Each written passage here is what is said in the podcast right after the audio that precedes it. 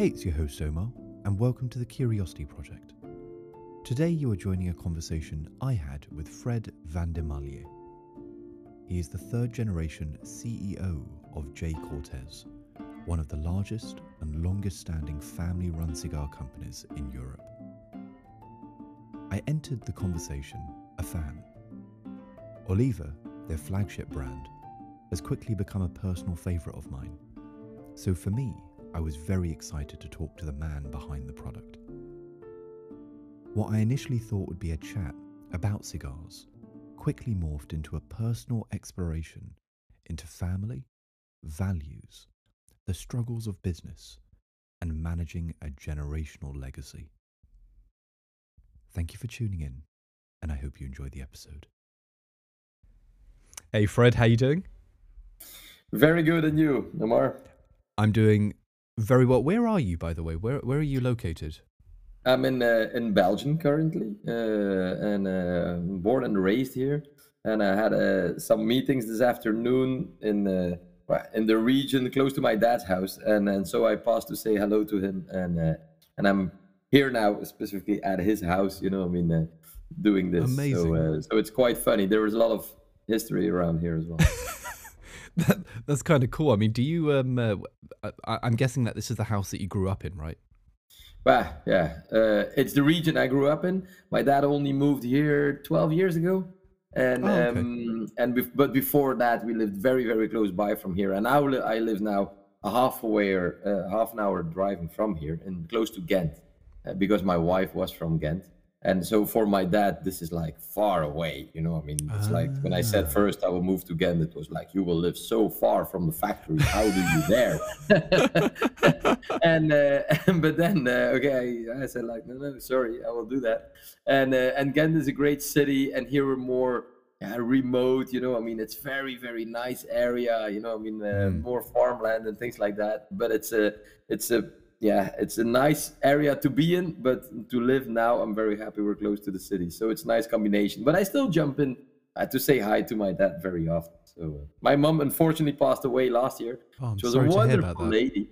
Yeah, but thank you. But I mean, it's it's it's how life goes, you know. I mean, and then you learn to accept life when you do this, and then we just try to carry on her positiveness. I mean, in our lives and uh, but so i mean that that that also is another reason to make sure that from time to time you come and say hello and uh, so doing this over here uh, like i said had that little uh, historical and emotional touch as well. So funny. Yeah that makes sense. That makes sense. I mean i've i've i've been fairly lucky and i think this is probably age related right? I'm not i'm not i'm not super old.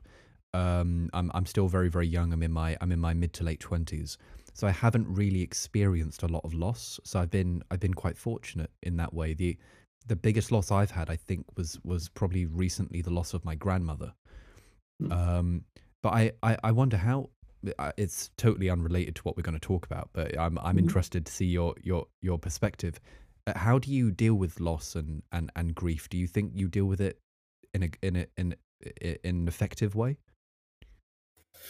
Um, I think so. Uh, look, like I said, you know, I mean, being I'm very grateful and I'm very yeah. thankful. I mean, I'm uh, much older than you are. I'm, uh, I'm in my. You don't look it. yes, yes. Uh, okay. Uh, I'm in my. What, what creams 40. are you using? Botox. You know, no, cream can do a lot. yeah. Uh, I made it a little bit dark here so that I. Oh, brilliant! bad view of that. no, no. I'm at just my. I just turned 40 last year in in December. Oh, wow. So um, so in a certain way i mean i had my 34th for 41st years of my life were were wonderful and and i i'm born i'm the little one of three kids uh, mm. but really the little benjamin because i mean the little spoiled one as they say i don't know if it's really true but okay sure. uh, my sisters are 10 and 14 years older than i so i really oh. was unexpected i mean uh, okay but they accepted me and um and then you know i mean when you live and then you become 16 18 years old and you see like the the, the parents of your friends are like 10 15 years younger than yours it uh, yeah. you sometimes think like oh my god will they ever meet my wife? Will they ever meet my kids? You know? And uh, mm. and so i'm very grateful that my mom you know who gave me a lot you know she uh, she was at home she really I, I grew up with her uh, that she was able to meet my i often say the joke my first wife but it's still my wife uh, yep. but that she met my that she met my wife that she met my kids and uh, and okay maybe the youngest one is only four and will not really remember who she was but just the fact that I could that I say like, look, this is kind of the complete thing she saw that I could make. It was the, the, the best way to say goodbye. And at the end, she had Alzheimer.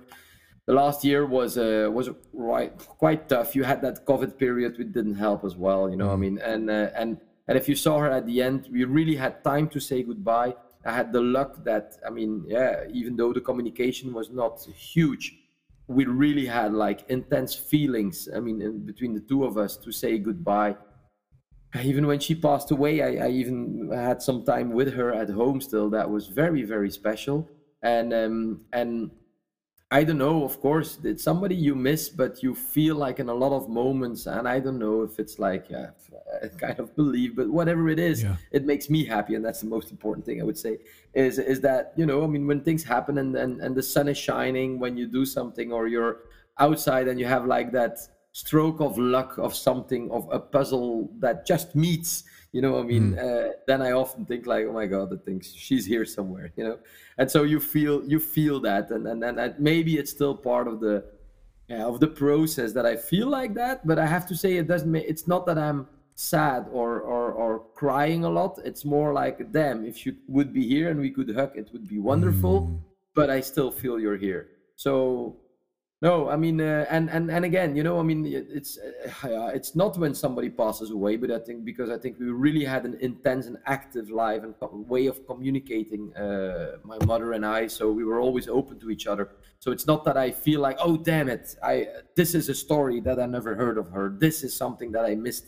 Uh, no, sure. I think that we we have exchanged everything we had to exchange, and and and but it's but it is true that the moment that somebody is leaving you, yeah, you yeah and of course your mother you know? I mean it, this is like ah, the it's most the, the, most holy person in, in your life or, or a person that that gave you a lot. So it's you're really two of the same most of the time i don't know but me and my mom we had really same views on life and on happiness in life. And then you think like oh my god there not everybody is like that. So let's really really keep that i mean for me positiveness smile happiness i mean enthusiasm you know? I mean she wasn't afraid to dance on the table when there was a party.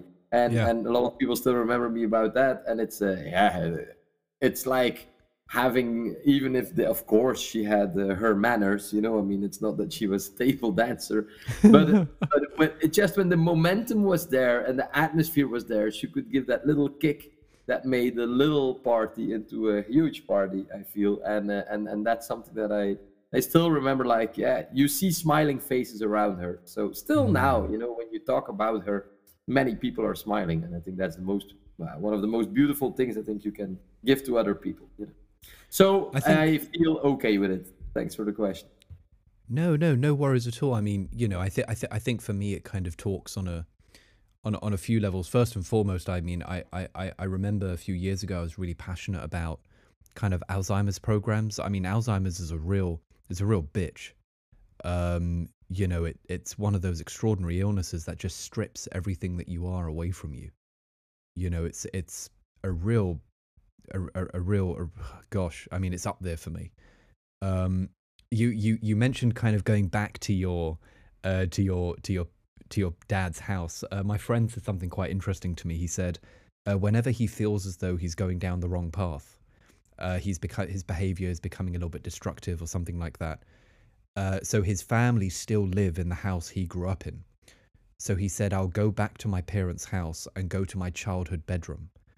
And sitting in that room reminds me of who that kid was and how I'm mistreating that child today. Amazing. So I thought that was uh, that was an extraordinary, extraordinary thing. You know, I've never heard that before. No, no, no, indeed, indeed, indeed. Okay, it's, uh, it's, not really what I'm, I'm. I'm here next to a little child bed, and it's not that I. Yeah, yeah, exactly. you feel how it was, but uh, but okay, you know, I mean, uh, yeah, I can't imagine. I mean, it's it's a way indeed, but it's still, when your parents are there, it's still a, a, a moment to uh, to enjoy and to take that part of the past. And still now with my dad, you know, I mean, you still have these these kind of, of conversations, and uh, we we never we get along well. So that's uh, yeah, you cherish the time. Yes, yes, clearly, you know, travels a lot with me, by the way, uh, to to Nicaragua or to Dominican or to Sri Lanka, and, and, and still now he does. That's why that's that's uh, precious, you know. I mean, I can imagine. Yeah, no, it makes it, it makes a lot of sense. I mean, before I ask you about kind of what it is that you do, there there was a, a kind of a subject that uh, I was talking to a friend about. Uh, I think it was yesterday evening, uh, which was the idea of how optimism uh, is is important for for a businessman, uh, for some for an entrepreneur or a businessman, someone who's running a company, having a natural optimistic attitude uh, to life is quite important. Uh, what what do you think about that? Would you agree? I fully agree. Mm. Uh, and uh, but it's of course, huh, it's so um, it's so funny, and maybe it's because I'm optimistic that I can't believe that you can't learn it. You know, I mean, but mm. but I have.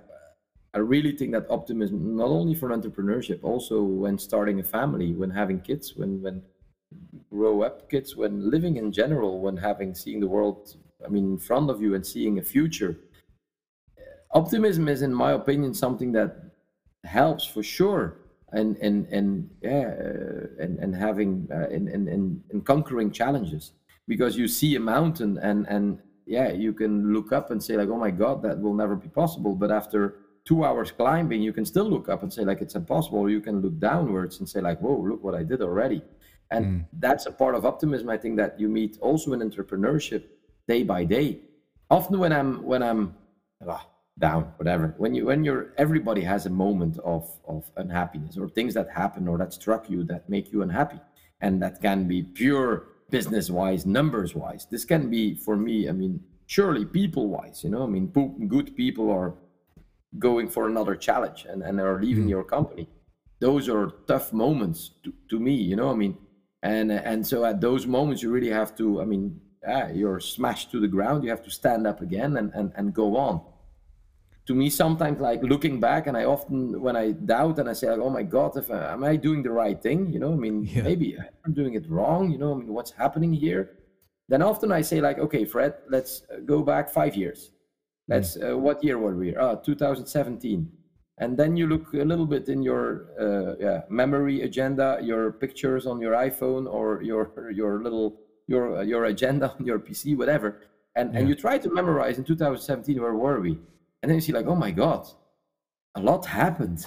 Mm, uh, we've come a long it's way. Totally different. A lot of things improved or better or I mean, or yeah, or different, and and went into the right direction. I mean, if I see how I looked to live or how things were then, ah, then now it's much better. So that then gives me a lot of energy again, you know, I mean, to move on. So I think, again, you know, I mean, optimism, I sometimes have a discussion as well with my, oh, with, with, with people around you, with friends or with, with my wife or blah, blah, about indeed optimism and say, I mean, sometimes you hear left and right a comment like, yeah, okay, lucky you, you're optimistic. That's like, mm. what the fuck? you can be optimistic too. exactly. Yeah. it's not so difficult, you know, I mean, and yeah, it's uh, it's it's great to tell it because it's a it's in my opinion a, a key factor of having a great life and and and not seeing problems in things but opportunities and and it all sounds so so stupid and so boring to say like these words but, but truly i believe that it it, it indeed uh, may again making people smile is part of optimism as well it's it's like having fun at moments, but also be able to be serious, but then still yeah, seeing positive things. No, I'm a I'm a big fan of seeing the glass half full and not half empty. Yeah, yeah, yeah, yeah. I mean, I've, I, you know, I'm I'm I'm exactly the same. Um, you know, I've always been a big believer in kind of. You know, not only not only as an entrepreneur, uh, and the reason why I was talking about it from an entrepreneur thing is because I was talking to a founder, um, and his partner is extremely pessimistic. Extremely pessimistic. Everything is a problem. Everything is unsolvable. Everything is this. I mean, I'm surprised how they get along, to be totally honest with you. But, um, you know, I'm a big advocate of just in life, I think things are so much easier to deal with. Problems are easier to solve. Um, you know opportunities are more easily available. Uh, the the mm. one thing that I always uh, the one thing that my mentor at university used to say to me is pessimism is the ultimate barrier to opportunity. um, and I thought that was a really fascinating thing. You know, regardless of what opportunities come your way, if you're a pessimist, you're always going to say, "Oh, but if what if this goes wrong? What if that goes wrong?" Mm. You know, "Oh no, this." You know, I'm skeptical. I'm this. I'm that. So, uh, and when you were talking but, about your mum, it sounded like she was kind of an optimist, and I'm, you yeah. know, I, I, I, I, think that's something that you guys share. Mm-hmm. You know, it's true, but again, you know, I mean, I, I love to challenge myself. I love to, I mean, in, in general, you know, I mean, you, you, you try to look uh, around every corner as well to understand what, why people do things and why things happen, and um, I think it's, um, I, am very lucky to have that, that, indeed maybe kind of smile or optimistic part in myself. But it's also good to have around me, let's say, I mean, not pessimistic is maybe the bad word, but I mean, sometimes people that, that are more realistic or that yeah. dare to also challenge, let's say, ideas that I would jump on everything. It helped me a lot as well, you know. So I know that I have to also sometimes uh, have people who put a mirror in front of me and say like hey fred are you sure? I mean you said that, or you do this and you do this? And most of the time when i'm sure about something they don't really change my mind and blah blah but mm. it, it, they held me sometimes of, of maybe jumping too quick in too cold water waiting until the temperature was a little bit higher. But uh, but okay i mean uh, no yeah it's uh life is beautiful let's say it that way. And let's uh, even though there are a lot of problems and issues in the world and and whatever we go we go through i think we have to try to treat it that way. I agree. I couldn't agree more. Uh, and i think on that actually uh, fred why don't you take a minute and kind of you know introduce yourself to the audience. Uh, who are you and what is it that you do Uh, it's funny. I'm now thinking if you don't know anything about me, what would you think of that little optimistic? He's like, I don't know. I mean, uh, helping the frogs over the street to make sure that there is no Absolutely. frog kill. But I'm not only a frog saver. I'm also uh, no. I'm uh, uh, I'm uh, yeah a, li- a little. Um, lucky born. I mean, uh, sometimes they say a, a, happy sperm. You know, I mean, no, I'm born in a warm nest, a nest that makes since three generations uh, cigars. My uh, grandfather started making cigars in Belgium, uh, and um, and on my mother's side, my grandparents were farmers, and uh, and then but both of them, you know, we come from a region that was more a farming region, and um, okay. and where in the let's say after war period a lot of people started doing business. We're very, very hardworking people, and um, right. and our families from both sides were very, very hardworking, and um, and really went to yeah build businesses in, in, in different things, and some bigger, more special than the others, but all at least with the same passion and the same things. And from my uh, father's side, it were the cigars. So um, you have to imagine we're we're late twenties uh, in between two wars uh, in Belgium here, and uh, you still had all the colonies that were still, let's say, existing actively. Mm. So, so my grandfather was a sextant in the church. So he played the piano, blah, blah. But yeah, mm. you know, you can imagine 1910, 15, 20. I mean, uh, the church, the popularity was going down. So the money you could earn there was less than it was let's say 50 years before that so he was like sure. on a job that was a little bit dying out and then he started a little shop that sold uh, all different spices from uh, from uh, let's say all over the world and in a small sure. small town and then he also sold cigars and I don't know what because I never met my grandfather. He passed away before I I, I, I was born, and anyhow, even my father cannot answer that. But at a certain moment, I mean, he decided to say like, "Hey, I sell cigars here. You know, why wouldn't I make cigars myself?" And at that moment in Belgium, I think there were over 200. I think in Belgium and the Netherlands together, uh, which are Shit. still is a small area, there were like 400 cigar manufacturers. So it was. Is that right? So it's a high yeah, concentration. It, it, was a high concentration, and I don't say it was like the breweries, but almost every town had its little cigar maker manufacturer. Damn. But okay, that was okay. a lot was still done by hand.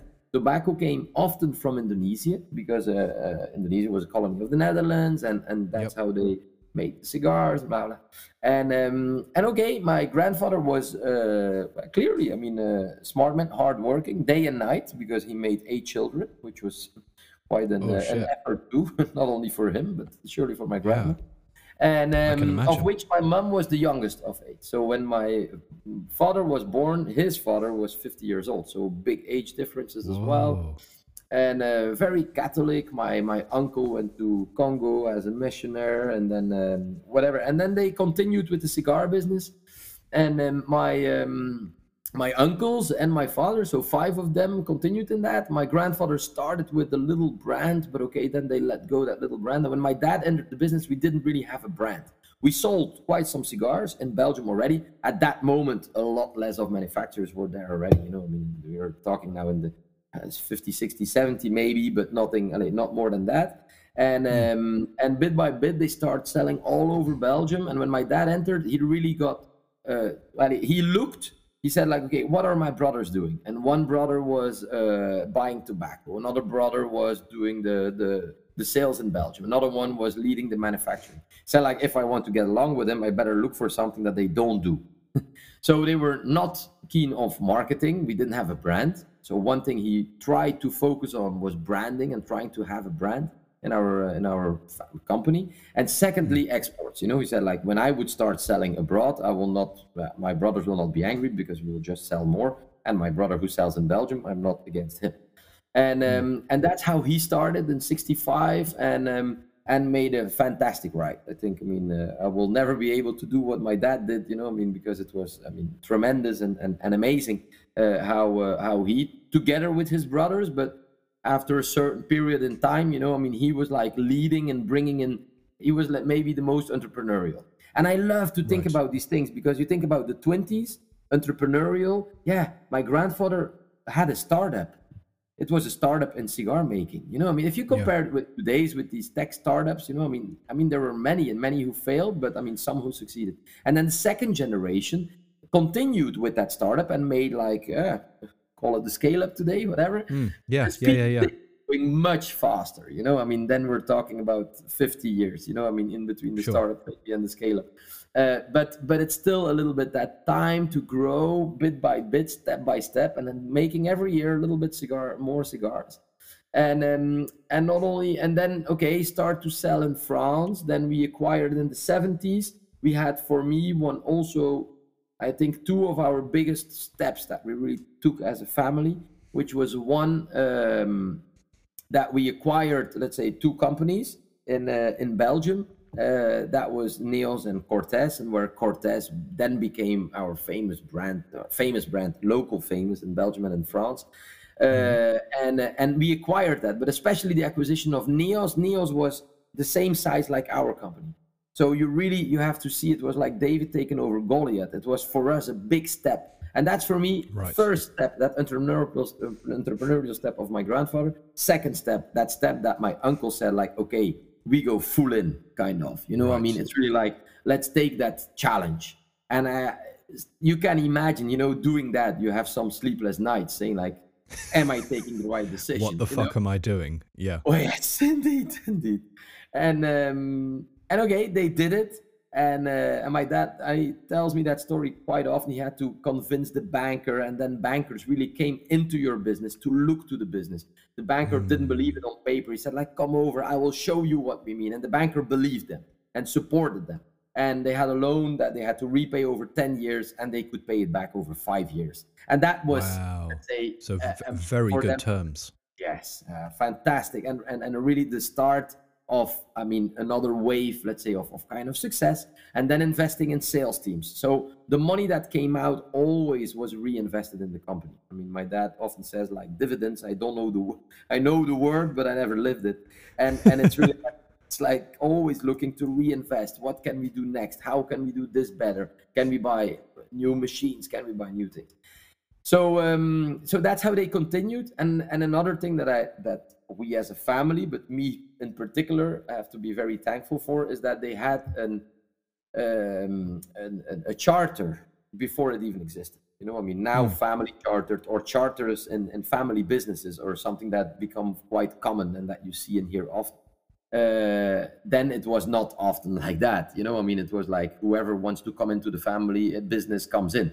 And the charter was that only one kid per branch could enter the business maximum. Okay. And that if no kid was entering the business and you as a sibling was turning 65, you had to sell your shares to the other siblings. Ah, okay. And that uh, okay, uh, things went naturally and and by reason, you know, I mean, nobody of his, some of his siblings came into the business. So bit by bit, they went from five to four. So of the eight, only five were active. From five to four, four to three, whatever. To only one, which is finally my dad, who who acquired the last part of the business in 2006.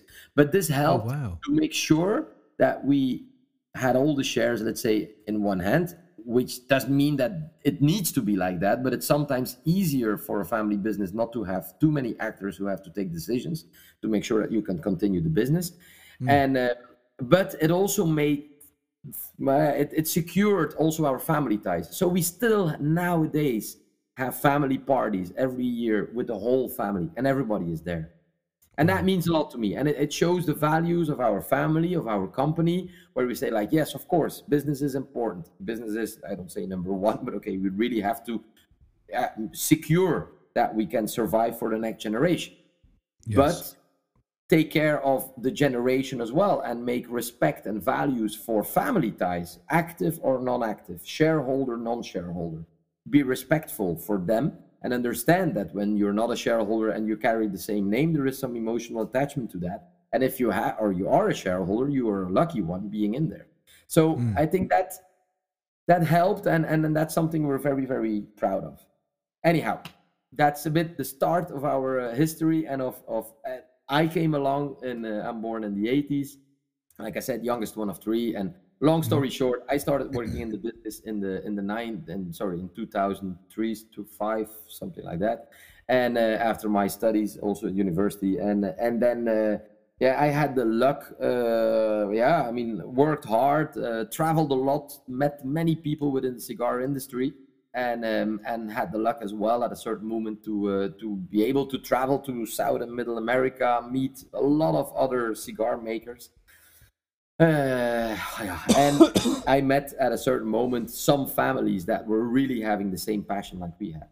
And, uh, mm. and for us, it was important because we were a cigar manufacturer in Belgium, uh, but we made machine made cigars. And, and, and unfortunately, these cigars yeah are not seen always the right way because there have been misuse of our category and and they, some sure. of these products became close to cigarettes so for also for legislation makers and everything, it became different, difficult to see the difference between cigars and cigarettes and things like that.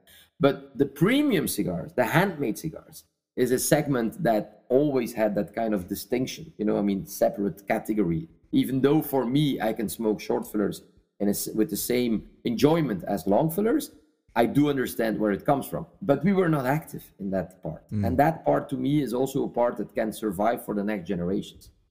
Yeah. So I had the luck to meet with many families who were active since generations in tobacco as well. We had the same stories about our grandfathers starting things. For them, it was more they started in the field. We started mm. more at the making side, and um, and as such, I mean, amongst other with the Olivas, I got along, and we said like I said like, come on, why don't we make a cigar together? And we tried mm. to make a cigar together, and I asked them. I said like, okay, but if we make this cigar together, promise me that you will not sell your business tomorrow because this will be a story of two families. Your family, yeah. our family. If you sell your business to another family or a conglomerate or whatever, yeah, the story of two families is not valid anymore. No, no, no, no, no. Yeah. And then six months later, finally, they came with the bad news that they would sell. Oh, God. So I was, uh, I was a little bit again smashed in the ground, stood up, and then turned flipped the coin you know and said like okay but maybe i can try maybe i can buy it myself. Yeah. and um, again long story. So um, so okay maybe i'm talking too much but okay i mean no no no it's fine it's fine it's fine it's fine. But so yeah yeah. uh, so now we're having a, a, global presence within the cigar world making cigars in uh, in nicaragua but still in belgium as well and trying to sell them um, all over the world Extraordinary, extraordinary. And I, I, I, wonder what, what was it? Really too long. no, no, no, not at all, not at all. Uh, I mean, as far as I'm concerned, you did very well to distill an entire uh, th- uh, three generations of history in about 15 minutes. I mean, congratulations. Uh, I, I, I, can barely I can barely talk about my university life in 15 minutes. You know, so uh, so so well done. But uh, um, Uh, so I, I, think the first question that kind of comes out to me is, um, um, what was it about the Oliva family that that that interested you? Because um, as far because for me, right, I'm I'm fairly new in the world of cigars, and I only know Oliva as they are since they've been owned by you guys. Um, I'm not familiar with Oliva before. I don't know what they were really doing before. I, I'm familiar about the very, very early history, about how they were founded and the brothers and how they left Cuba and all this other stuff. I'm I'm very familiar with that history, but I'm not familiar with what they were doing after that. So so how did you guys come across Oliva and what was it about them that interested you? Hmm like I said, you know, I mean, we had an. Um, uh, I traveled around over there, and I, I visited, I think, thirty or forty different companies and families. Yeah. Still, most of them are still owned by families, and the, the, the stories of the different families are often very similar. Uh, the mm-hmm. uh, they flew from Cuba, looked for a certain place to make cigars, started to make cigars in Dominican, Honduras, Nicaragua, and then, I mean, exporting to the U.S. Um, when you meet people, you know, I mean, you often have a, a yeah, it's it's a click. There is something, or or you know, I mean, they maybe have different views. I had, I mean, a, a fantastic moment with different families amongst other mm. the Olivas. So it was not that for me Oliva was the only one, let's say, out there, the one. I did not travel to the Middle Americas to acquire a company. To be very clear, understood. You, I, came just, to create a partnership. First of all, to meet people and to learn about mm. their world. So that was my main goal. I wanted to learn about that that handmade world. I knew them from the shops. I knew them from some stories. I knew them from some magazines that you're reading. Yes, but I didn't know them personally. I didn't know their real history, and and those were all gods. I remember going to PCA, the big cigar trade show in the U.S., and seeing them like, wow, you know, I mean, a little boy yeah. looking to to yeah to movie stars you know i mean and these movie stars were very very far from me so being able to travel and to see them in their day-to-day environment helped to make that movie star like i mean accessible and to be honest our industry yeah. in that sense fantastic you know i mean the fuentes Litto plasencias you know the big names you know i mean within our industry if you go to nicaragua and you're on a plasencia farm and nestor is there he will welcome you you know i mean whoever mm. you are so that that that humbleness of, of the big boys in our industry is really, really unique. So that helped me to to meet them. And of course, I mean, Oliva, look, they made great cigars, but many of them do. I will, I mean, with a lot of respect for other people, they, many of them do. Uh, they had a, they had for me a, a, a, nice branding as well. I have to say that they really, okay. I mean, they looked to their cigars as it was a real uh, yeah, as as a family, as it was recognizable. You know, when it was in the shop, it was also easy to understand. It had a uh, distinctive look. Distinctive look, and then, like you say, Serie O, Serie V, it's a series of Oliva. You understand it easily. You know, I mean, it's not. Yeah, it's easy. So they, I mean, that they did that fantastically well, and also the story of the three brothers and the sister, everybody with his own special uh, specialization, was something that was fantastic to me and then again then it was not like let's uh, it was an, an utopia you know it was a dream for maybe when i'm 65 years old maybe i will be able to acquire one of these companies. That was really my my intention or my my idea. So time was ahead of me and i had time. But i said like okay but if i want to be something in that mm-hmm. world if i want to make a cigar and sell that cigar in europe and i come with a handmade cigar and i said like fred's cigar J. Cortes. Yeah. They will say like, "Come on, Fred, what do you know about handmade cigars? You're a machine-made sure. dude." And as such, I thought like, okay, but if I make it together with them, they are happy because they are not looking really to the European market. US is the big market, so I can, I mean, be represent them here with our story, and I and uh, they will also help me to make the story viable. You know, I mean, to make it a real story. Yeah. And as such, you know, I mean, uh, we get along and we started talking. And like I end my uh, my last story, you know, I mean, we were able finally to acquire them more by accident than something else.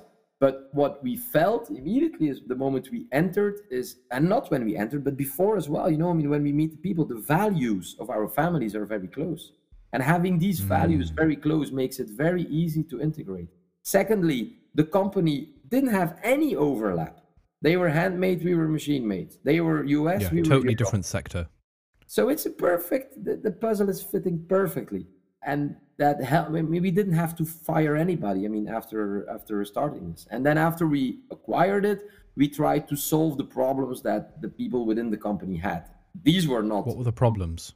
But yeah, problems. You know, I mean, it or it were maybe problems of success, but it was the, the fact was that by growing in the last years before, they of course had mm. a factory that was like when you buy your first little home, you know, I mean, then three years later you change the kitchen and then you change your bathroom and blah blah. So after 10 years, your home is beautiful, but sometimes it looks when you look at from the outside, it looks a little bit odd because you added on things. well, that factory was you. a little bit like that. You know, I mean, it functioned well, but it, needed like some tabula rasa. It needed some like, streamlining. Start from, yeah, start from scratch, streamline it. You talk to the people and uh, some inefficiencies that were there. And inefficiencies in a company, you would say like, yeah, this is like thinking too economical. I mean, people who are working, making cigars and who are paid by cigars are very happy when the process is very efficient because they can just yes. earn more money in an easier way. And and humans are, I mean, are tend to go to the most efficient way. So when you make it more efficient, you make it more happy. And then I think we invested a lot in tobaccos, you know, just buying tobaccos, just making sure that we have a security stock. If next year we needed more cigars, we had more tobacco. I was never afraid to invest in cigars and in tobacco because even if they, they're there for five years, they're still okay. But the good yeah. thing is, if you if some more people want to taste it, or if you wanted to launch it into you in the UK a little bit broader than it was launched before, you need cigars. So to have cigars, you need them. So we just foresaw stock. So we didn't change things to me. You know, I mean, we just try to fill in gaps that were that were maybe there, and that the Oliva family would have done the same thing. You know, but again, with four, it's maybe sometimes a little bit more difficult to take decisions than when you're alone or with few. Yeah, no, I'm with you. I'm with you. I think, I, th- I think. Look, I think when you've got multiple minds uh, and those minds are all aligned, I think things can work very, very well. But most of the time, it's very much the the the, the old phrase, isn't it? Too many cooks spoil the broth. Um, I think when you've got too many uh, conflicting opinions, it's almost impossible to come to, to to a cohesive decision, and that just makes so much like bureaucracy and red tape, and it just takes uh, talk about inefficiencies, right? Yeah, yeah. And look, again, uh, it was not that bad with the Olivas, but I mean, for them, uh, there was a reason also why they wanted to sell. And uh, and again, still Jose Oliva is still president. I mean, uh, chairman of Oliva Cigars, so he's still kind of involved. Uh, Gilberto Oliva is still involved in tobacco growing. Mm. We buy wood via Carlos, so in a certain way. And and again, I want them. I try to meet every year for a family dinner together with the four oh. of them and, and my little family because we have a lot to thank uh, about from their family and and and that we in the last years uh, the, the cigar industry is unfortunately an industry that is under a lot of pressure from the governments you know i mean we have yeah, plenty 100%. of things that are against it and not only about governments you know that we cannot i mean in belgium and france i cannot borrow, borrow money from a bank anymore so Belgium, France, Netherlands, the banks closed because you're a tobacco company. Because I'm a tobacco company. What the fuck? Yeah, indeed. Yeah, I did hear. I did hear about something like uh, Stripe or something like that. Uh, one of the one of the payment um, uh, processors uh, sh- started shutting down accounts of uh, t- of uh, tobacconists. I, I heard about that. I mean, this is crazy shit. This is crazy because you're talking about a legal product. I mean, and especially cigars. Yeah, I mean, this is also something you can imagine. You're born in this, so it's logical. You smoke cigars. You're in the cigar world, whatever the other hand, when, when you're getting a little bit older and you say like, is this what I want to do my whole life? You want to make sure you're behind your product. So yeah, I think cigars, there is nothing bad with cigars. It's the excess of tobacco use that is bad. So excess in everything is bad. You know, I mean, if you drink every day your two liter bottle of Coca-Cola, it's bad. If you eat 10 McDonald's, yeah, it's, it's bad. bad. If you eat, we have great cookies of Jules Destrooper that we make with the family as well. If you eat a ton of them, it's bad. If you smoke 20 cigars a day, it's bad. If you smoke a pack of cigarettes, it's bad. But if you enjoy tobacco with moderation, like you have to enjoy caffeine, like you have to enjoy alcohol, like you have to enjoy everything in life. You know, I mean, if you can really, if you can balance it, and if you can do it with moderation, it's better. It does more good to you than bad. I believe that a cigar avoids uh, burnouts. I mean, I think if you're uh, able I, I to agree. switch off and to switch off your and listen to Omar's podcast in your garden with a cigar, I mean, I think you're off the grid. You don't think about things, and you your your brain has time to calm down. I think it's very important. I mean, especially for the younger people, it will even become more important. Listen, I, I, I, I, I agree with you wholeheartedly, but I hope you don't mind, um, Fred. I'm going to kind of offer a slightly different um, uh, perspective on this. So, no, no I've, I've, I, I've got a slightly different problem uh, to governments and payment processors and banks starting to close down around the tobacco industry and particularly the premium tobacco industry, right? The cigars and the kind of the, the mum and pup uh, tobacconists. So uh, I don't drink. Uh, I'm, a, I'm, a, I'm a teetotaler. Uh, I've never drunk alcohol. I started off not drinking for religious reasons, and then I continued not drinking because alcohol is fucking terrible for you. There is there is no there is no amount of ethanol that you can possibly uh, drink, whether it's one unit or 50 units, that is in any way beneficial to you whatsoever. Ethanol will kill you eventually. There is no other explanation for that, okay? Mm. But alcohol is promoted. It's very easy to market tobacco. Uh, sorry, very easy to market alcohol. In fact, there was a guy called Professor David Nutt. Uh, he was a government advisor towards uh, drugs and uh, alcohol. And he went on the record saying if alcohol is legal, then psychedelics should also be legal. My God you know and and the government sacked him for saying that the government kicked him out of the cabinet for saying that when actually the evidence suggests that actually more people die from alcohol consumption than anything else combined more people die from alcohol consumption than uh, psychedelic use more people die from alcohol consumption than marijuana more people die from alcohol than cigars but yet the government gets very, very rich and very, very wealthy from the tax that they charge on alcohol purchases. Yeah. So for me, if the if the government and the payment processors and the banks are happy to back alcohol companies, then why the fuck are they targeting tobacco companies? Why are they targeting, in particular, the premium tobacco brands? Right, the Olivas, uh, the Fuente, you know, these the Padron, you know, the, the Plasencia, these these great great heritage. That's what they are. They're heritage brands. These are brands that should be UNESCO protected, as far as I'm concerned. Yeah. You know, these are generations of legends. So for me, it pisses me off because they're the one thing that destroys families. You know, it's it's a it's a leading reason for domestic violence. It it kills people. It puts a lot of stress on national health services. Is totally fine and totally legal, and is actually benefited the government because they tax it but yet they they fuck up the tobacco companies. I don't know. I mean, listen, I don't smoke cigarettes either, and I don't, I don't, I think cigarettes again are really, really bad for you and fucked up. But for me, uh, the cigar industry is totally different. You know, it's totally different, and I think it's about time that the legislators and the and the banks and the payment processors create that distinction. And I know Carlito has been doing a lot of work with the UK, sorry, with the US government I think he's been doing it for about 10 years now. All of you guys have. Um, I do know that the distributors in the UK, whether it's Hunters and Frankau, whether it's Tor Imports, you know, have been really trying very, very hard in the UK to create that distinction. Um, you know, if it wasn't for if it wasn't for uh, uh, the, the UK distributors pushing hard against the government, we would have never been able to smoke cigars indoors. The government was going to make that illegal and it was only because they were pushing that we got the smoking uh, the sampling exemption in the UK. You know, this is this is bullshit. This is the only word I can think of. This is absolute bullshit.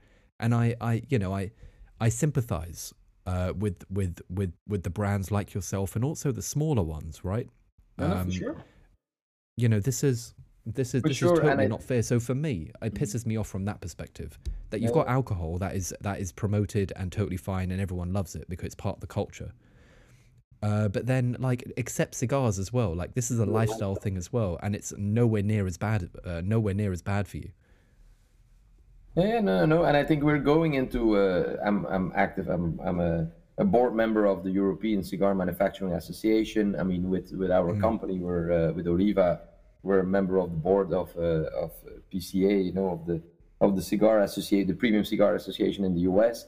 So indeed, I mean, the, the things we do day by day is explaining to everybody in government, like there is a difference. It's not all the same. Tobacco is not in general tobacco. You know, I mean, you have different types of tobacco, and and you have the yeah, uh, there is a, I mean, it, there is no safe tobacco, but just like there is, as you say, no safe alcohol or no safe, I mean, fat. You know, I mean, you just have to do it with moderation, and people have to understand it. And premium cigar smokers are most of the time older adult people who do it mm. automatically with moderation. You know, you can just not do it quick and dirty and with a lot of volume. So um, no, no, I mean, I'm surely totally with you, and I think that with the associations, we're trying to do that. In in the UK as well, you have plain packaging on on cigarettes. You don't have plain packaging on premium cigars. This is a yeah. clear distinction that we have tried to put out there, and that yeah, luckily it worked. But it's still it's day by day. You know, I mean, it's something that we have to fight for. And indeed, it's a, uh, it's, it's a I, slow I go battle. often back to the 30s with the with the alcohol ban in the US. You know, I mean, mm. Can you imagine that? I mean, over 10 years, you know, I mean, more than 10 years. I think it was 12 or 14 years. You had an alcohol a ban of alcohol in the United States of America.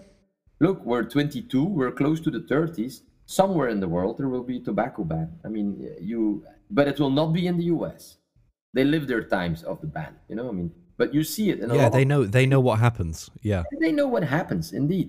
But you see it coming up. You know, I mean, I think it's in Finland now. There is a proposal: uh, all kids born after 2011, 2013 can never touch tobacco. New Zealand, the same. So New Zealand, those, yeah, I saw. I, I read about New Zealand. But New Zealand's fucked. You know, New, New Zealand has so many more problems apart oh. from that, as far as I'm concerned. Yeah, yeah. We once said that if the world would fuck up, we would move to a farm in New Zealand because I mean, yeah. living there in between the sheep seems like very silent. But okay, you know, I, mean, I hope I can still smoke my cigar. But um, okay, and now you said that, maybe we have to choose another island somewhere in the world. yeah, exactly. but we just had a win in Mauritius. Very funny. I mean, in Mauritius, what was the we win? Fight, and we, we had an exemption for cigars and premium cigars. And at every small win is always like, yes, you know. I mean, I think we saved something that is valid and that is not. And that this was for me in the beginning when I made the choice very important. Do I kill people, or mm. do. I give enjoyment? You know. And I think again, I think I give more. We we always say, I mean, don't smoke but enjoy, but we mean we really mean it. And and it's I, I believe that I bring more happiness that I solve more problems than I create. You know, let's say that. Yeah, I mean, it very much goes back to the analogy that you gave in the beginning when we were talking about optimism. Uh, you know, it's very much this mountain in front of you, and it's probably a better idea to look behind you and realize, holy shit, I've I've gone quite a long way, rather than looking at the peak and barely being able to see it above the clouds. Yeah. You know, I th- I think that's probably a healthier way to do it. But like, you know, like I said, you know, before we move on to the next subject, I think you know, for me, like the main thing is, is that regardless of the quantity, any, I mean, I mean, listen to this, uh, Fred. There are there are people in the fi- in the finance industry in the UK that work in the city where having a bottle of two, a, bo- a bottle or two of wine every day is quite normal, right? You know, it's normal. Mm. The statistic for that is having two bottles of wine every single day will knock off 23 years of your life. 23 oh years. That's a long fucking time. That's indeed crazy. There is no study to suggest that smoking cigars will kill you, right? Yes, yeah. you know there are there are some studies that suggest that you might have uh, you know mouth cancer, throat cancer, things like this. I think impotency is also another thing. But this is such an excess of smoking that it's almost humanly impossible to do so. There are only a handful of humans on this planet that could smoke the amount of cigars necessary to create impotency, to create. In fact, um, nicotine is very well known. The amount of nicotine in a single Toro sized cigar is enough to increase a man's testosterone by 17%. you know, this is. Do you see what I'm saying? So, like, actually, and nicotine is very well known for being a testosterone booster. So I don't understand, but but obviously anything in excess, as you say, uh, is very very bad for you. Um, So I think for me, it's just uh, the one thing I want people to understand who are listening to this is is for me, I I, I use alcohol as an example because there is no quantity of it which it could be potentially good for you. Any quantity is fucking terrible for you and will kill you eventually. The same is not that it's not the same for cigars. It's very different. It's a different category of product. You know, medically and scientifically, it's very different.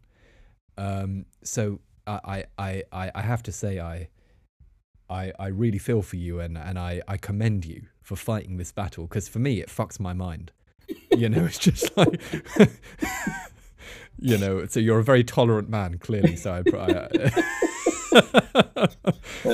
this is uh, ridiculous. It's absolutely ridiculous. Um, but I think that the question I wanted to ask you as well was: were there any challenges that you initially found as a company that was known for machine-made cigars, um, uh, moving into the world of premium tobacco and premium cigars? Was was, was there a um, uh, was there a uh, was there any friction uh, of moving into that world? We're in a let's say uh, if you look uh, if you look internally within the company, I would say not at all. You know, I mean, within the company, we always have been tobacco lovers, and we made machine-made cigars, but a lot of them were still 100% tobacco cigars. So it's like a handmade cigars, but made on a machine, you know? So they are made to enjoy with moderation. And we have tobacco blenders and we have all, we always kept, even our sales team, you know, I mean, even though they sold maybe small cigarillos, was continuously trained about tobacco. We needed them, we wanted them to know about the product. So the fact so that you guys were, were, creating high quality short filler yes. cigars that were machine made. Yes. Uh, if I could interject really quickly. No, you can. What, to play to play devil's advocate, what do you think about people that say, well, it's a bit of an oxymoron to say high to say premium short filler cigars? Uh, what, what do you what do you what do you think about that? Do you think that no, I that's, uh, that's a valid I'm, argument or not so much? No, uh, uh, I don't know exactly what an oxymoron is, to be honest. Oh, I mean, that's uh, uh, it's a, it's a it's a contradictory a contradiction. Thing, so, yeah, I thought so. Yeah, yeah, yeah. So sorry, sorry, excuse me. But um, no, no, no. no sorry I, for for what being I an think. idiot. look, you have to see the history as well. So in the in in the, the, the Spanish speaking world, Spain, whatever, I mean, they smoked a lot of premium cigars, call it that way, handmade cigars. They had the whole of Middle Americas and they brought the tobacco over and they had good weather in Spain, so they had the time to smoke it, so they smoked it. Fantastic. Um, but then the Netherlands and Germany and whatever, but surely the Netherlands, I mean, they had also their colonies. So they went to Indonesia, started growing tobacco, brought it over, mm. and started making cigars. Yeah, I mean, if you're in the Netherlands and you have half of the year and you have to stand outside, you know, I mean, to smoke a cigar for an hour or even inside, mm. whatever. But I mean, it, it's not, it's naturally not so fun. So what do you do? And secondly, the Dutch, you know, I mean, maybe the Dutch people listening will say like, "Hey, this is not true," but okay, they're known as not really willing to spend a lot of money, you know, and uh, sure. and as such, like they say like, oh, these cigars are expensive, they're too big. So that, that's the second part of the story. I mean, where you see like, okay, they tended to make the cigars smaller. So, but when okay. you make a cigar smaller and you want to roll it out of one leaf, it's practically mm. impossible because mm. you don't have a blend. You always need a blend. You cannot make a cigar out of one leaf. You know, I mean, that, one leaf. That's it doesn't make. Yeah, you need a blend. You need different leaves to make sure that that that blends together and that makes your flavor. So blending that tobacco for a small cigar had at a conclusion that you had to thresh or cut your tobacco into small pieces and then roll it in your leaf of tobacco. So when this you see sense. it with that perspective, it's exactly the same. Of course, history, I mean, in, in 60 years after, a lot of things happened. And and again like i said you know i mean it's a it's a natural evolution that people started misusing the category or started making even smaller cigars and then adding filters to it. And then yeah i mean then of course the word premium is not at all i mean on its place anymore. And there are very very there it's only tiny tiny part of the industry that you can still validly call premium uh, machine made cigars but it's for me not always a contradiction Interesting. Okay, sorry, I, I, interrupted you before. So you guys were creating these machine-made cigars. You were educating the rollers and making sure that they understood everything to make that. Uh, so, so you were explaining how that. So that was indeed. So let's say internally, it was it was more. It was of course everybody was very proud. At the other side okay. of the world, within Oliva, there was some skepticism internally to say like, oh my god, you know, I mean. somebody of the machine. We're being taken over by machine-made guys. What yeah. will happen here? and and again what we did uh, know, what we did there was i mean trying to help them to solve their problems but not at all changing anything that was good so the moment they it took maybe some also having part of the family like jose who stayed on who could really calm calm down let's say explain to the people like guys i don't think that a lot will change I, I, still remember the moment that I was there to announce, like, yeah, we're the family who acquired you. And I said, like, look, I hope five years from now you will say, like, nothing changed, Fred, except the things that should have changed. And and by listening to them and by not changing the things that shouldn't be changed, we uh, it helped a lot uh, to let's say surely convince everybody. And if you look now to the team within Oliva, within Tabolisa, Nicaragua, on the fields or whatever, there is not a lot of people that left us. You know, I mean, very, very, very few. The team is intact, and that gave me the biggest proudness. You know, I mean, if we if we passed a five year threshold, and I looked to the team, I said, like, guys, you're still here, so that means you're happy, I suppose, because there's plenty of work in the cigar industry, and uh, and so yes, they were. You know, so and and that's and that's really that that was the biggest compliment they could give. I mean, to to give me the opportunity to show that I meant it really the right way for them, for the brand, for everything. And uh, and then in the market, let's say our communication was also minimal. And I really think mm. that I hope so that 95% of the Oliva smokers do never heard about Fred Vandermarliere before. And to be honest, they do not need to know me in the coming 20 years also. I want to mm. deliver them a great product. I mean, and and honor the, the history of the family, of the product, the legacy that they left needs to continue and we need to really take care of it. And if they know us, the only thing they should know is that we're like a father really taking care of a baby or an adult that is really that has grown up, but that we really nurture and that we want to make sure that can glitter in the coming 10 to 15 years.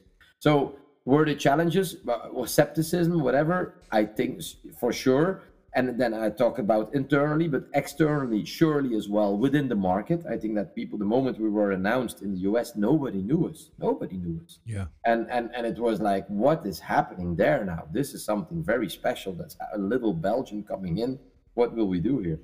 And now I think, I mean, again, you know, I mean, it's I ask a lot of feedback. I mean, uh, from you, from whoever I meet. I mean, I will always try to know, like, okay what do we do good? What do we do bad? What can we do better? And and and especially from the guys who were born and raised in the industry. And i think up to now you know i mean uh, i can't complain but i mean next year can be different. So we have to stay vigilant and then and have to just make sure that we do the things right yeah no it's really interesting actually to kind of hear hear the inside perspective um, and how and, and and and what it's like from from from from that vantage point. Um, I mean, for me, I can tell you one thing. So I was I was mentioning this to you before, but Oliva was actually the first New World cigar that I had ever had. Yeah, I think in the UK and and maybe maybe even Europe, but I think the UK especially, and in in fact especially London, because London in itself is its own micro economy in terms of cigars, right?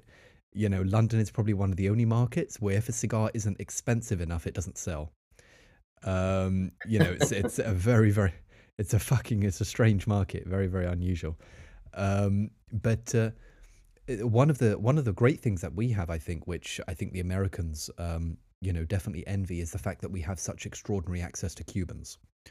Um, and I think most people in the UK that start their journey, they start their journey smoking Cuban cigars.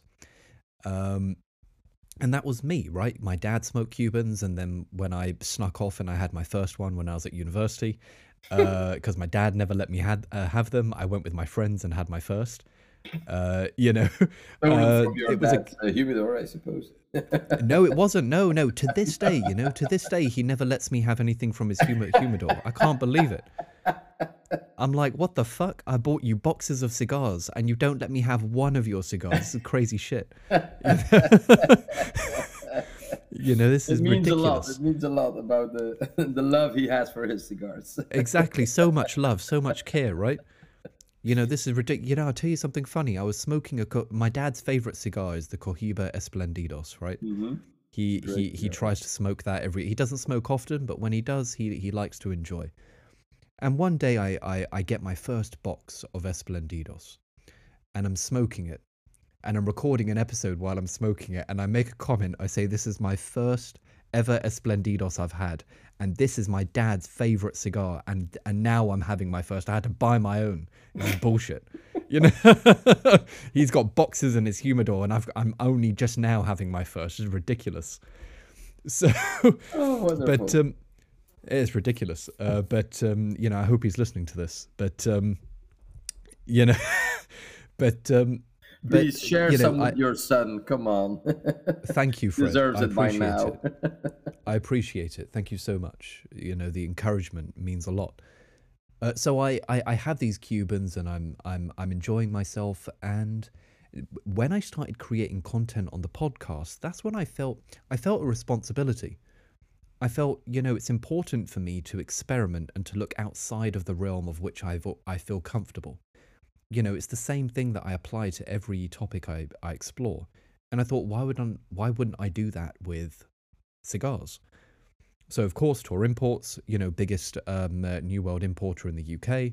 Mm-hmm. Uh, extraordinary team, Ricardo, amazing guy, really, really lovely.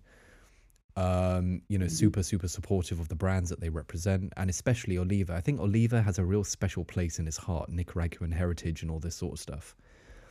Um, and in my opinion, apart from Padron and Fuente, um, I think I think Oliva Series V Melanio, which is my audience will be familiar with this because I wrote the range breakdown of that on the mm. blog not too long ago.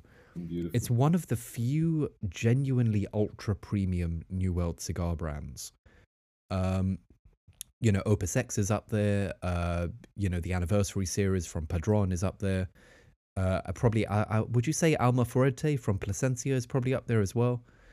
It's um, newer, I mean, it, but it's uh, it's surely fantastic cigar and great tobacco people as well.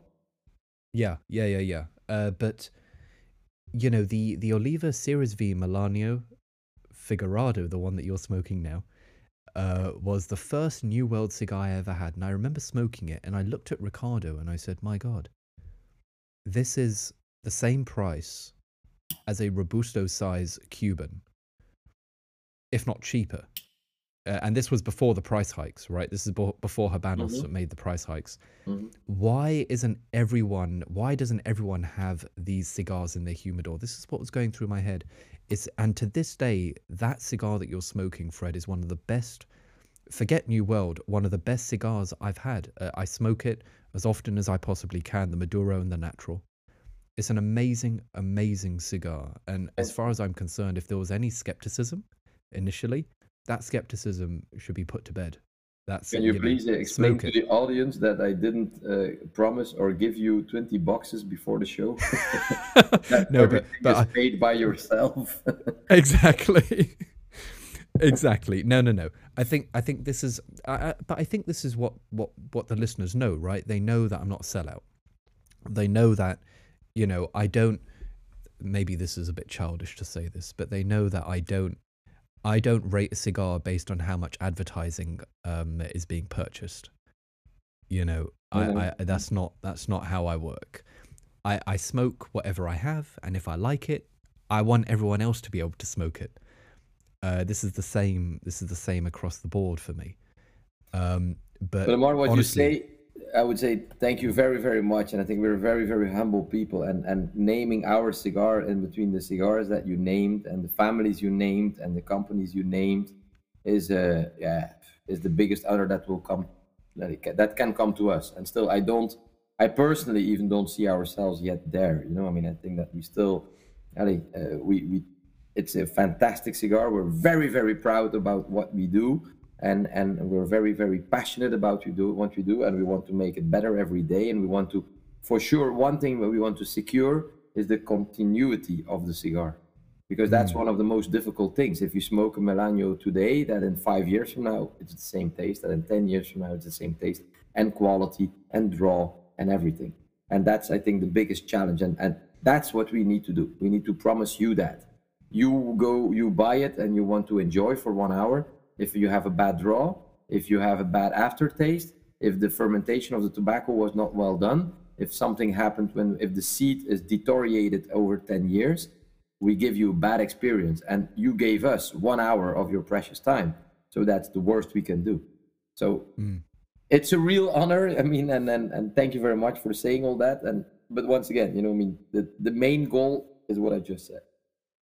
Yeah. Yeah yeah yeah. And uh, but i mean for me like you know uh, i think also the one thing i've always been impressed about is the consistency um what I tend to do when I'm sampling for a review or something is I, I will have a few over a few weeks. Um, and it, the the Series V Melanio uh, series across across all the Vitolas that we tried, both myself and my co-writer, um, it was the most consistent cigar that we had ever had. Uh, we've never had a cigar before that quite literally tasted exactly the same, just as great as the last one that we had. Uh, of course, we use Boveda to to humidify, and that obviously helps. Uh, it helps with the consistency. For sure. Uh, but regardless, it was the first ever cigar, Cuban and New World, that we had had that sampling across, you know, five different samples in each vitola. It tasted perfect every single time. It tasted exactly the same every single time amazing amazing amazing. I mean we hadn't seen that before. It's and the more cool. you're in the tobacco world and i don't have to explain it to you more you know almost more about it than i do uh, when i listen to your uh, your podcast but i mean the more even i'm born in it and now I'm, I'm raised in it but the more i mm. get to know about it the more things that can really bring that consistency into danger we now there is one thing that now in the last years we are more involved into the growing operations and we have a, a great guy Vivaldo who's working with us who's an who's a Cuban I mean uh, who's working now with us and uh, he mm-hmm. developed the Criollo 98 I mean really some seeds that he really developed and that guy Criollo is a Cuban seed right yes yes and it's a Habano yeah. seed and and that Habano seed has been is grown in Nicaragua I mean, uh, I mean mm. almost everywhere but he developed that 98 seed because the 98 seed was when the blue mold entered Cuba and they had to make uh, seeds that were resistant to blue mold, but that still tasted wow. the same. So he was the, the agronomist doing that. And uh, no, not the agronomist, how do you call it? The guy really doing the seed crossings and things like that. And my God, if you, he's taking me into the fields. He said, like, Fred, look yeah. here. This is the Criollo 98, you know, I mean, that you, uh, that you have in the fields and and and and this is where it comes from. So like, okay, uh, isn't it the same? It's like, no, no, no. Look to the outside of the leaf. Don't you see that it's a little bit different? And it's really like yeah. the, the the way that the the leaf all around. You know, I mean, the little uh, saw. I mean, the, the the form, the real form of the leaf. There was a hmm. little difference. You know, he said like you have to watch out. You know, I mean, you really have to make sure that your seed stays clean and that your leaf really, I mean, in 10 years from now is exactly the same like it was five years ago and like it is yeah. today you know i mean so this that little little thing showed me like oh my godness oh my goodness this is really amazing what what a small thing can happen if we don't really watch out into every process and so we try to every process now is it from the again the seed selection so the real beginning but then later on mm-hmm. growing the tobaccos uh, hanging them drying them you know i mean that, that everything is done in the best possible way. And then I love, and I'm, I'm quickly, but I love to try to see like, okay, it's a very ancient, ancient business. You know, I mean, 400 years of cigar rolling in the world, say that way. So we still roll it in quite kind of the similar way. But then I mm. love to think about, okay, but can we help with new technologies to secure that consistency? This and was what I was going to ask. Ah, yeah. okay. yeah, ahead. yeah, yeah. Like I was very interested in your opinion and your your your your um uh your your your idea on how technology could be implemented to help uh, uh the cigar industry. Great minds think alike, Omar. Absolutely. I can read your we're, questions. We're, we're, we're, we're brother, brother, brothers in arms already. Yeah. um, no, so I believe that there. So we have Vivaldo coming in doing that things, and then we had we were talking about the pilon. You know, I mean the the, the moment the tobacco is fermenting. It's a yeah. crucial process uh, within the cigar making. If your cigar, if your tobacco is badly fermented, you will have a bad cigar. You cannot make a good cigar after when it's bad fermented. And sometimes I find some cigars and people say like, "Oh, I will age it for 20 years and it will become good." When the tobacco mm. is badly fermented, you will not ferment it in your cigar. You know, I mean, it, it will mm. age and the taste will maybe go down a little bit, but you will not have that real uh, the ferment the, the, the ammonia kind of taste that could still be in there will still be in there and uh, at the end of the day so what do they do now? You know, what is the? They have a, a, thermometer. They put it in the pilon. They take it out every day. They have a paper. They write down the temperature, the date. You know, I mean, and then they, the moment, and then they make a little graph day by day by day by day by day. Temperature is going up, wow. and you go to 110 Fahrenheit. When it's 110 Fahrenheit, you have to turn the pilon because when it's over fermenting, it's also a problem. So then you turn the pilon, sure. and then the temperature goes up again. You have the fermentation process going on. Perfect. Then I thought like, okay, but I mean, you really so you take out a thermometer and you're writing it down. And so what happens? You know, I mean, if you have to do a tour of 180 pilones, I mean, you really never miss one. You know, I mean, are you sure you're? Yeah, yeah, sometimes you know it goes to 123, and uh, it is what it is. mm. and, and, then I thought like, oh, we can do better, and uh, and so we introduced a kind of um, uh, oh, you have the same cocktail like I have.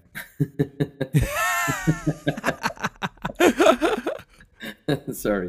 Uh, for the ones listening, we're both having our beautiful bottle of water made up that we both sip on from time to time. But okay, Absolutely. this was a side note. uh, no, and so we made that kind of uh, automatic temperature reader. Now it's uh, temperature and uh, humidity and uh, it's sending a, a, a, Bluetooth signal, I mean, to a central uh, computer. That computer is making the graphs by himself every hmm. 25 mm. seconds, I think, or every 30 seconds. And so uh, when it turns to 100 degrees Fahrenheit, we get a first SMS to say like, hey, watch out, pilon number 135 is at 100 degrees. When it's ready to turn, you have a second SMS, please go and turn it around. When it's going too much, it can go, we send a message to the supervisor or to whatever, so that we have a kind of real quality control of that fermentation thanks to technology. They asked us to switch off the SMS service during night. wow. Because they were not so happy with their married life that at night they got five SMSs because Pilon 105 was at 100 degrees Fahrenheit and, uh, and their married life was not uh, uh, going so well. So we switched it off at night. but now it's still on during the day and and still we're not we're implementing it. You know it's not we're not fully fledged everywhere like that. And it's uh, it's still in in, uh, in implementation phase. And those are things it's new technology so it doesn't work from the first day. But i believe that's how i believe that modern technology can really enter into our world. And this also i mean when we look into the fields i'm a big believer. We have to be ahead of everything. And and uh, plasencia is a big example with his two fields he has that are 100% organic I don't say that today it's feasible to do that on all fields, but using less pesticides has to be a task for us. I mean, to try to do that in a smart way. Using less water, you know, using drip irrigation, having uh, Israelis or others who specialists in drip irrigation coming over to make sure we use less water. Uh, drip, I mean, fertigation, you know, so that we really do the fertilizer by drip irrigation as well. So those are that's technology that doesn't touch your cigar. It's still made in exactly the same way and you cannot make cigars by machines. They will be rolled by hand, in my opinion, for the coming 100 years. But yeah. that is technology that can help us to make sure that the consistency of the cigar is the same now and 10 years down the road. And that we really have tobaccos that are that one cigar, I mean, is as close to as possible as the other cigar. Extraordinary. Yeah. Yeah, I think I, th- I think you know, for for me, I, I maybe this is because I'm from a different generation than the majority of cigar smokers, right? I think most cigar smokers, the ones that I come across anyway in the UK, they're as you say, they're they're they're, they're older, they're from a different generation and whatnot.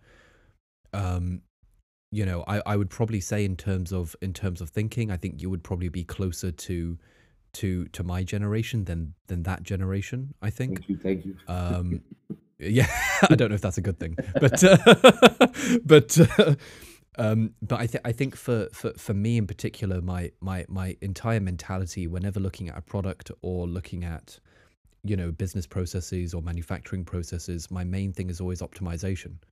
And I think this is really what it's all about. It's all about optimization. It's about how how can you integrate technology not just for the sake of integrating technology, uh, but but as opposed to making the product a better product, whether it's more consistent, whether it's more flavorful, whether it's you know uh, improving your UX and UI, whether it's you know changing the bands. Uh, I guess that's UX and UI in terms of cigars. Um, you know whatever it might be. How do you how do you optimize? How do you I know you guys create your own boxes, of which I love. I love the boxes. The boxes are amazing. Uh, they're actually almost, uh, great because they've.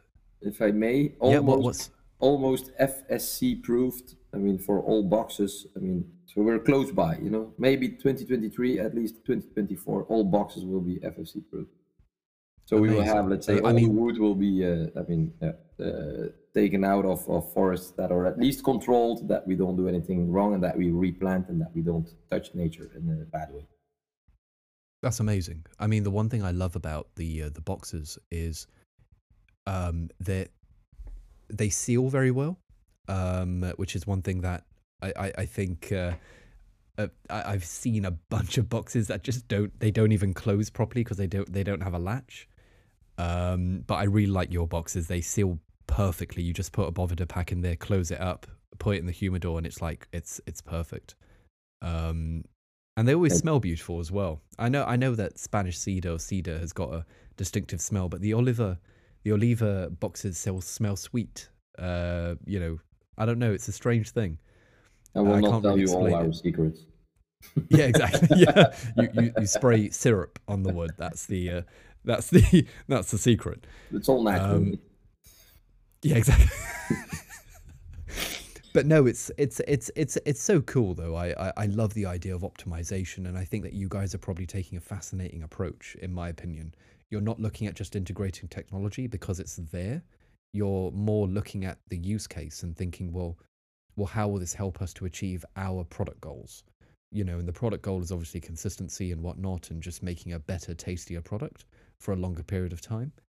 And I, th- I think you're doing a great job. It's super interesting to hear the way that you're going from a fairly archaic business structure, um, maintaining the traditions, i.e., hand rolling, but also marrying that together with techno- uh, with uh, with the with the right technology. Um, I think the last question I wanted to ask you, uh, Fred, was how do you find uh, working in a family business? Um, I've always been interested in that personally. I talk to people who find it really difficult. Um, and then I've talked to other people who find it a godsend. Um, how how do you find it, and what are the challenges involved in that? You mean as a family member, or you mean as a, somebody working there?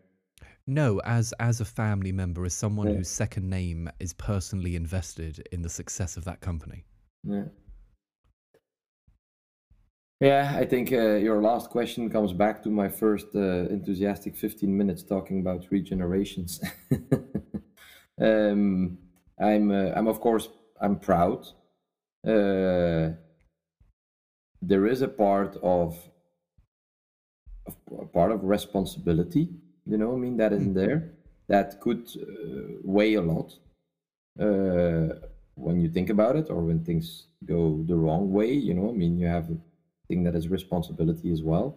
I know families that were, I think, sixth generation in their company and that finally sold their company.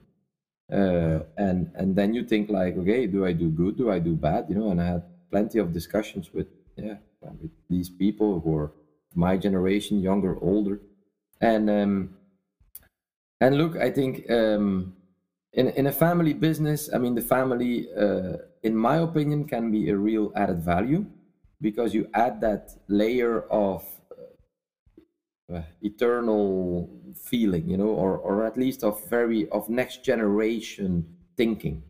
You do investments because of the next generation and you don't do it because of the next quarter. That's a, a an amazing difference you know i mean with with of course listed companies. That can be and and that can let's say so the family can in my opinion really add value to the, the, the long-term value of that company. At the other hand, you know, I mean, as a family or a family member, you have to know your strengths, but clearly, even more important, you really need to know your weaknesses.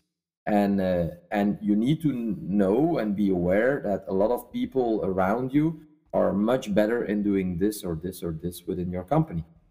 Knowing that and trying to measure for yourself uh, the timing in, in, in which you have your act to play, let's say that way, the momentum you need to do something. The momentum the company is ready for the next generation, or the next generation is not ready for the company, or the next generation is maybe never ready for the company, but then maybe other people can handle it in a better way. That's um, that's I think very very important. So it's a it's a thin line. It's it's not an easy one.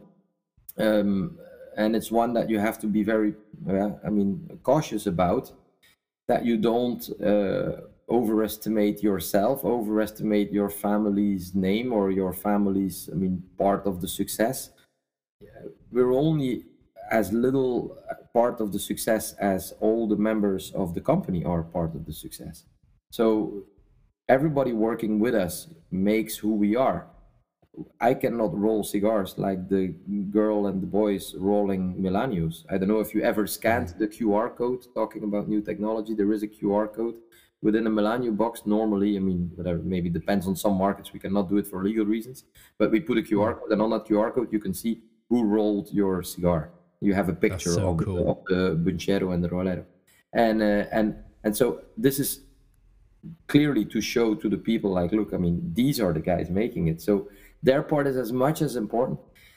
And i feel um, again you know i mean uh, yeah i'm i'm i'm proud i'm happy and but i try to have our everybody working with us for us. You you named ricardo and Tor and you name i mean scott who was a believer in our brand i mean mm. from beginning onwards. We were one of his first brands before ricardo was there. Now ricardo of course i mean added a lot of enthusiasm into that as well but they have mm. a great team. What they do for us is as important as what I do. The only thing, like I said, I think my goal is to to make sure that our values continue throughout the company to be respected. And and these values are not so special. You know, I mean, these are I think normal values like you see very, very often in our in our world, in families. So you take care of your kids, you take care of your parents, you take care of your babies, you take care of your cigars, you take care of your people working with you, and you have to make sure that people who have responsibility within your company, because you cannot do anything on your own, have uh, or as close as possible to these values. And that's when you become a little bit bigger. Uh, sometimes, uh, yeah, that's a real challenge. But when you feel it yeah. works, and when the right people are at the right place, and they can let's say translate your values i mean also over within the company and newcomers coming in understand that then I think that as a family, you do a good job. If on top of that, you continue to invest, yes, you can have a, a nice life. But again, you know, I mean, I like to smoke my cigar a day. I like to eat my piece of bread and my piece of meat and fish or whatever. But I don't need uh, two pieces of meat or two pieces of fish. So I only need one. So the excess money you have, if you can reinvest that as much as possible back into your company, you do well to the next generation because I mean you give them even more in a natural way, and you do well to yourself by I mean uh, and by the to the company and to everything. So I think it's reinvesting what you earn. It's it's giving back to the one who deserves it and the company and that means indirectly all the people working within your company deserve to have part of that be part of that success so um, again it's every story is different every family is different every situation is different. I mean where i have again i'm grown up in a very warm nest. Uh, my parents were were married for 55 years with ups and downs. There is no uh, there is no secret there. But still they stayed together and, and it, I, uh, that that surely helped me of not being broken in a certain way or, or having tough times when i'm very young. So that helps me maybe to become more an optimist uh, or to be a little bit more open to other things so again you know i mean i was uh, i was lucky and so what is my task now i have three children i have to try to make sure that they have also the youth that they have being far away from the company having their life but in a normal as normal as possible way so that they mm. and, and understand the world, understand how things go, but also understand values. And if then you know they can also understand when what role they have to play, what day within the company, whatever that role is, even if it's no role, I mean, I can clearly accept that. You know, I mean, that's I think what we should do. So if we do that right, I think we're doing well as a family-owned company. But that doesn't mean again that that for me listed companies or whatever are always bad. You know, you have great examples of well, and then it's more about the leader sitting there. You know, I mean, if the leader who leads that company also has a long-term view and can fight against these quarter results to bring results in five years down the road, and then it, these companies can be fantastic as well. So I have respect for these as well. But I'm I'm glad and and I feel of course more acquainted to family-owned businesses and but but I again I respect both. Amazing. I mean, you know, I think I think this is why I like doing this shit so much. This this podcast. you know, we for me, you know, I, I I came into this into this episode excited because I was going to talk to the guy behind one of my favorite cigars. but I've come out of this learning about life, you know, and and and for me this is so fulfilling and so enriching. Uh, I have to say, I mean, you know, thank you so much uh, for for the time, for the words, and and also just for explaining your your perception and your perspective on on not only life but also more precisely, you know, working and and running a family-owned business and you know working on relationships. But also, what I find very very fascinating is your value on traditional family morals, ethics, and and values you know, I think I, th- I think that's something I'm growing to be more and more appreciative of. You know, I was brought up in a in a kind of similar environment. Um, you know, I, I had a, a loving mother and a and a loving father who doesn't give me any cigars, but no problem. You know, not everything is uh, not everything is perfect. uh, um, he learned you know and, and, that that they are expensive you know so if you yeah, would exactly. get them for free maybe you would think like uh, you know, they're is, not bad this is very this is very true but i'm over here you know paying these crazy prices and he bought them for pennies and he still won't give them to me. But and, listen we can go on about this all day you know? I'm very bitter as you can tell. But uh, but um, you know for me it's like i i do believe that there is an element of trauma when you're growing up in a in a broken environment. And I think it makes things a lot very, very difficult in life. It makes it difficult to become an optimist. It makes it difficult to see opportunities as they are at face value. It also makes it difficult to become an effective problem solver, in my opinion. If you're around, you know, there's these traumatic experiences, this is this can fuck anyone up. This is not an ideal situation to grow up in. This is not an environment that encourages creative thinking and individuality, as far as I'm concerned. Um, so I really no, understand no. that, and I, I, I, really appreciate that you kind of, you know, talking about that and hammering that home because, uh, you know, I, I have to say, regardless of the successes that you guys have had as a family, it's extraordinarily uh, admirable that you have been able to, you know, be very persistent and and very focused on the idea of maintaining those family values and doing something which I think very few people are able to do uh, effectively and consistently is take those family values and implement that in the world of business. You know, I cannot tell you how many people who have traditional family values but operate their business like a sweatshop. You know, this is this is not a great. You know, this this is like the worst version of capitalism, uh, as far as I'm concerned. So for for me, I have a great deal of respect for what you're doing. I truly do, and I, I know from now on any Oliva cigar I pick up and I smoke, the amount of the, the, the amount of appreciation I have for that will go, will go up tenfold. Uh, so for me, truly from my heart, I really mean this. Thank you so much for your time today, Fred. It, you know, it, it really means a lot to me. I've I've thoroughly thoroughly enjoyed the conversation. Thank you, Omar. Vice versa. And just maybe one end note. After hearing what you said, I said like and that's it. I think what we i mean at least the two of us who have the luck to have been grown up in such a families i mean we can make sure that in, within our family we try to do the same for our kids.